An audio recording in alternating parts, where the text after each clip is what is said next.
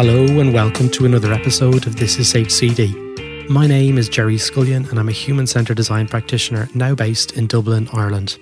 As some of you will probably know, up until recently I was based in Sydney, and in my last few months in my time in Australia, I caught up with my next guest, Faruk Avdi, right next to the famous Bondi Beach.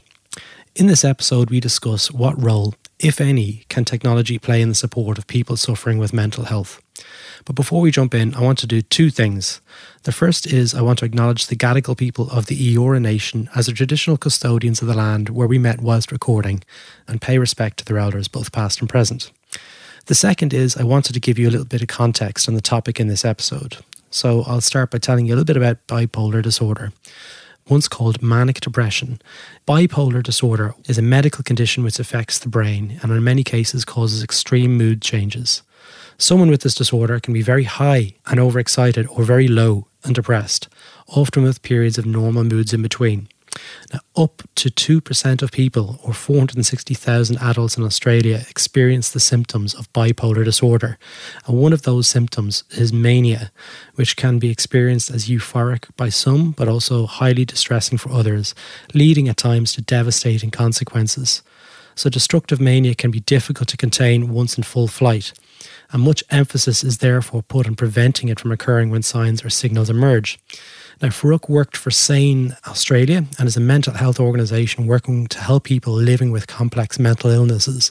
SANE engaged with Faruk to design and lead the delivery of a service that seeks to help people identify the potential onset of mania and in the hope that technology may provide new means of helping people stay safe.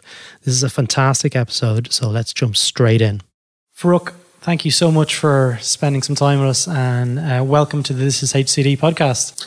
Thank you, Gerry. My great pleasure to be here. Faruk, tell us a little bit about yourself and how you got into design. I, I got into design around 1998 when the web was just really starting to intrude into people's imaginations in a, in a strong way. Mm. I know that's not true for the technologists and others who were working on it at the time, but in the popular imagination, it was sort of still very young at that point in time. So I was one of the um, the later comers there, but um, I started writing about uh, technology to begin with. I, had been working as a kind of journalist, come media campaigner mm. for not for profits for several years prior to that point in time. And uh, the web seemed a great way to communicate and to connect with people around the world.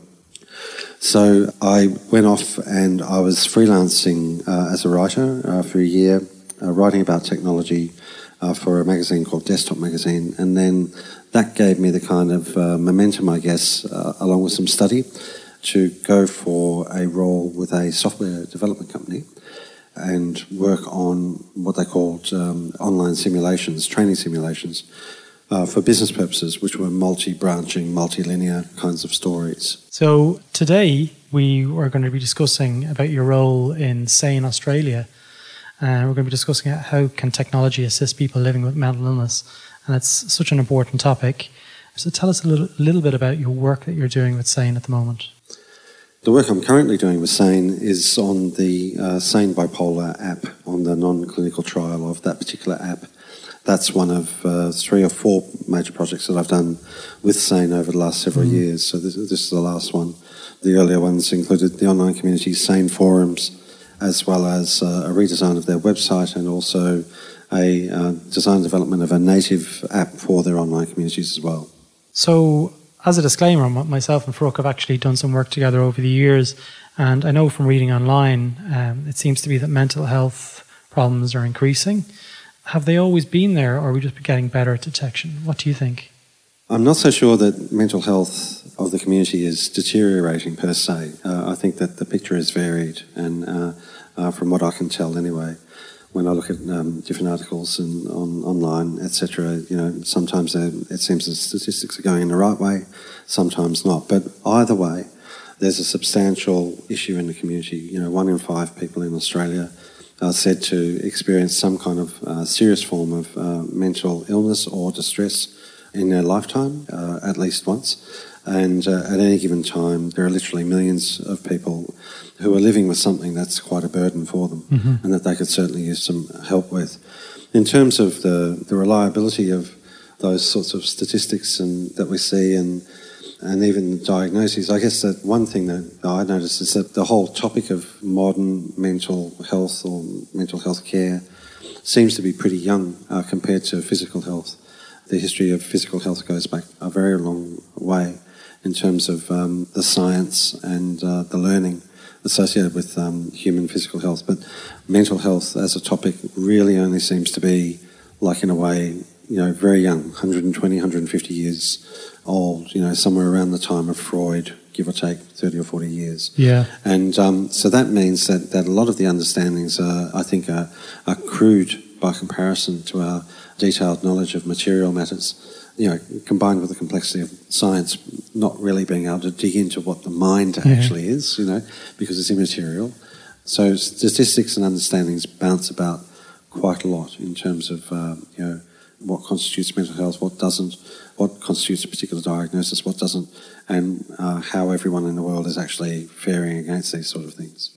You, you were mentioned earlier before we started recording about the, the bipolar app where that came from and where it originated and, and, tell us about the product itself. Well, that's a hugely exciting project, Gerry. The, it came from uh, basically a, a, Greenfields brief from the executive of the organisation to say, look, we need to help people with bipolar disorder. Uh, you know, that's what we'd like to do amongst the other people that, that SANE helps. Got some money that's available, a small amount of money, you know, what can you do with it? Yeah. And so it was that broad. And uh, so. It's a nice it, email to get. Oh, it was fantastic. It, and, and so, of course, you know, so the first thing I did was went out and I, I, looked at, and this was back in, what, 2015, I think, looked at what else was out there, you know, yeah. like did as much research as I could, found out as much as I could about similar services, uh, similar, you know, research papers, um, uh, university efforts, etc. Found a few that were doing some interesting things, um, but in the process, also took a greater, deeper dive into mobile technologies themselves and realised that I needed some help. And so that was a, a great opportunity to build a, a partnership with uh, a fellow called Dr. Rod Farmer. Uh, okay. who, who was then uh, the general manager at uh, Isobar Sydney. Yeah. And uh, I think he's at McKinsey now. Yeah, he's, yeah. Uh, yeah, yeah. he's now at McKinsey. Uh, so Rod, uh, Rod is a, a, leading expert in Australia in design and uh, technology when it comes to mobile uh, services and, and, a range of other things. But uh, so Rod and I had worked uh, together previously, and so I thought, yeah, well, we'll see if Rod's interested in um, kicking this one around, and he was, and so that was great. So I had a, a sort of a, a, pro bono design buddy to work with just in that early kind of research phase. And then there was another person that became involved, and I can't name them because okay. they wish to remain anonymous. That's fine. Um, but this person also has design expertise and they live with bipolar disorder. Uh, so bringing that person on board was huge because that mm-hmm. person mm-hmm. was able to bring a lot of first-hand personal insight. Massive. Uh, massive. And yeah. plus a design literate as well. Yeah. So, so, they can so speak the language. Yeah, so the three of us started to, to look at the terrain I meanwhile developed another partnership uh, as well. I reached out to one of SANE's clinical advisory group, uh, Professor Philip Mitchell, and uh, he's the head of psychiatry at the University of New South Wales here in Sydney. And uh, Phil was also available to kindly help with um, pointing us towards some very solid literature about bipolar and uh, throughout the project uh, in terms of validating certain um, ideas that we may have had, certain hunches and helping us refine uh, our various concepts. So the three of us uh, looked at mobile technologies, looked at the bipolar disorder itself, various symptoms, and started to try and uh, looked at the highest kind of impact areas, looked at the areas in terms of bipolar disorder that had the greatest evidentiary basis below them. Uh, that, was that data kept within SANE? Uh, that, no, that data actually um, I encountered in a conference that I attended uh, in Sydney. It was a, forgive me, I, I, I can't remember the name I'll of drop the it into the show notes. Yeah, yeah, I, yeah that, that's right. Uh, but it was at uh, Sydney University and it was, uh, I think, late in 2016. Mm-hmm. And um, there was a weekend conference and they had um, some experts from all around the world, including some Australian experts. Phil Mitchell again, Professor mm-hmm. Phil Mitchell was there, as well as Ian Hickey. Um, and anyhow, the one key thing I took away from that conference was that it certainly seemed that the diagnosis of bipolar disorder itself was still kind of a bit problematic on the one hand, but on the other hand, uh, what they could be sure of uh, with the empirical evidence was that, that mania was very clearly an issue for certain people, and that depression very clearly was an issue for certain people as well, and that for certain sets of people they came together. So thus the, the bipolar. Yeah. So a number of people experienced the two of them, and often one after the other. Wow. Um, so that was useful information as well. Because so much has been done on depression uh, or is focused on helping with depression in Australia, we looked at mania as a particular problem and we were looking for something that might have an empirical tell, something that we might be able to infer or detect via other kind of signals mm. um, uh, using the, the rich array of sensing and recording abilities that are found on a contemporary mobile. And so mania is what we chose to focus in on. And not mania once it's kind of full blown. Really, what we wanted to focus on was the potential onset of mania so that we could actually intervene at a point or give people in that situation, both someone living with bipolar and maybe others who, who are in loving relationship to them, to give those people an opportunity to take some action on trying to prevent the full blown mm-hmm. onset of mania. When I'm talking about mania here, also I'm talking about um, mania that's experienced as distressing, not mania that's experienced as, as a good thing or, no, as, or as euphoric. Yeah. You know, there's certainly some people out there that, that experience mania and they really enjoy it. And there's a, a smaller set that have no other kind of consequence. And that's just like, you know, well, that's fantastic for them. But yeah. there, there are other people who experience mania and they experience it in a very distressing way. And it can express itself um, in you know, some, some of the destruction yeah. can be like it can make them super prone to taking uh, drugs, and a lot of them, or, or drinking vast amounts of alcohol, or it can make them extremely sexually promiscuous, or massively irritable in a in a very violent and eruptive way. Not necessarily physically violent, but emotionally uh, violent. Yeah. Uh, or they can mania can express itself as gambling like you know huge gambling binges where life savings are lost, or wow. or, or, obsessive game playing, online game playing. You know where a person sinks thousands of dollars into buying tokens to get to the next level of a game, and plays a game straight up for forty eight hours, and a whole heap of potentially dangerous. An array of uh, problems. Uh, an array, depending on the person and depending on how it influences them. And then there are there are other longer term, more difficult to describe kind of aspects of, of lower level mania called hypomania. But okay. anyway, leave that to the side for the moment. So we focused in on something that we could listen to or potentially infer uh, from behaviour. Um, so what kind uh, of behaviour are we talking about? We were thinking about mobile uh, technology and we were thinking about the ubiquitous presence that a mobile device has in, in somebody's life these days mm-hmm. and all of the sensors that, that it's got. And so we know that, for example, mobiles can uh, tell where they are, they can tell when they're moving and how fast they're moving and what cadence they're moving. We know that mobiles uh, can tell things like um, the luminosity of a room, and that's before you get to what, what it can hear and what it can sense in terms of um, the interactions that occur with it as a device, as well as the interactions that happen with certain types of apps. So, the kinds of things that we could listen to in terms of people potentially experiencing the onset of mania, really what we were, what we were going to look for were a change in pattern fundamentally. Mm. So, so a change in pattern where, where a person might have been interacting with their phone to X volume, X times a day, with X intensity in terms of, you know, say the numbers of texts sent or the number of phone calls taken and the time uh, that they were doing things. We could listen to all of those variables and infer a pattern when they were well or yeah. when they felt that they were well yeah. and to see a shift in that pattern to when they felt that they weren't well or experiencing mania. So how would it work, for Like, so would somebody do an installation of this app and give permissions then for it to kind of listen? Yeah, well, then, that's correct. So we managed, with the kind and very generous support of Gandel Philanthropy, which is a philanthropic organisation in Australia, uh, SANE was able to uh, fund a essentially a minimum viable product a version of this service and a non, what we called a non-clinical trial that ran for three months until the end of last year, okay. uh, 2017.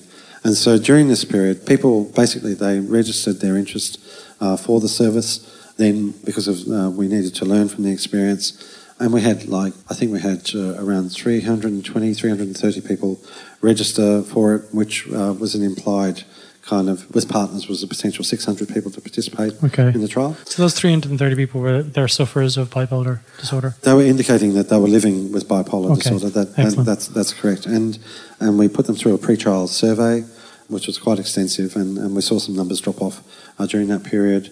Meanwhile, we did some uh, design research, and so we were des- still designing the the app. So that there was some contextual inquiry, some a little bit of usability testing, uh, plenty of participatory design with um, involving a design partner, uh, the firm Mobile Experience, Oliver Vidlick's uh, crew there, and Jay Montoni uh, worked with us, and uh, also we got the a company called the Project Factory involved uh, to do the build, and they're based in Sydney here as well.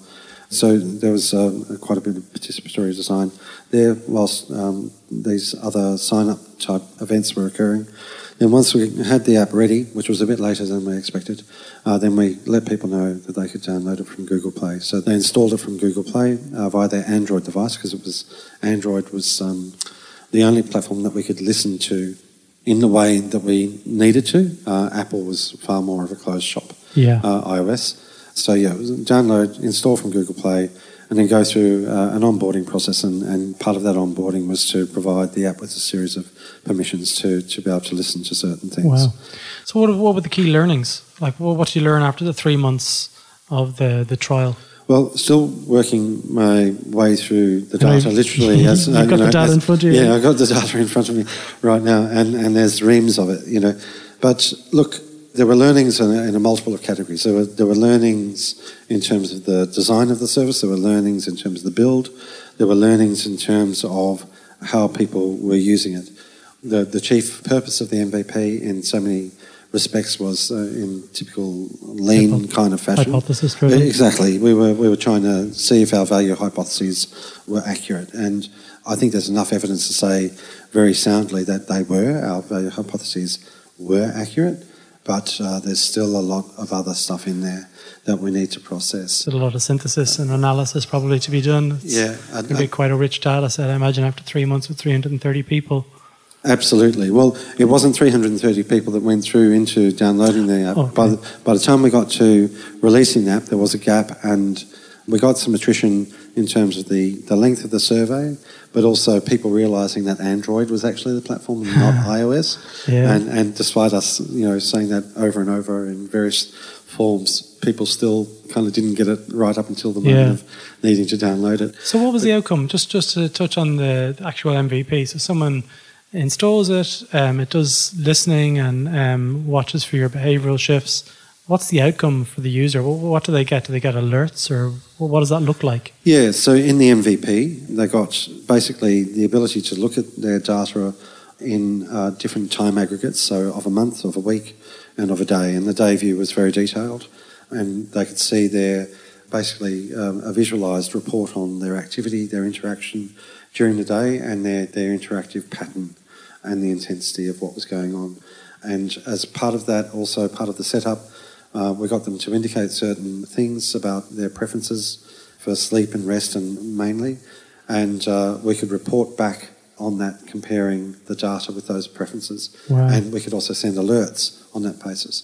Now, here I, can- I can mention the partner component. So, Yeah. so the app was designed on the basis of two insights.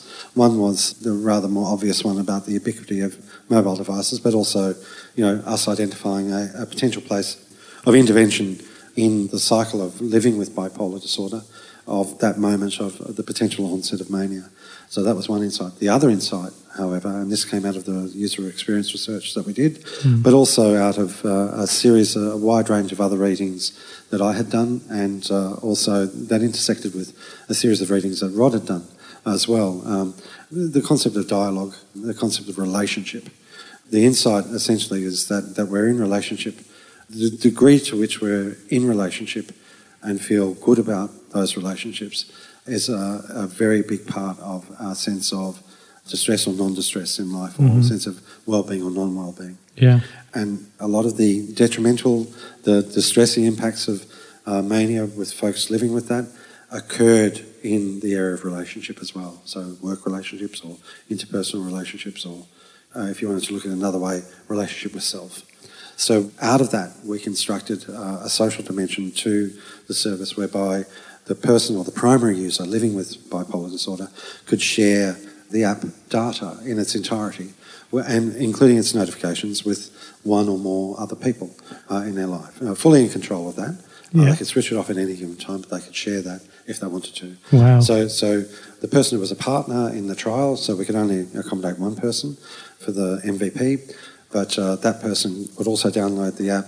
They'd have a particular trial ID that was associated with their primary user or the, the person living with bipolar disorder, and they would see exactly the same data and get the, exactly the same alerts and notifications. Right, that sounds uh, fascinating. That sounds really amazing. And uh, presumably they could then share that with their, their doctor or their, their psychologist. That's correct. They, they could export the data at the end of the trial, but uh, let's imagine that it's a service out in the wild.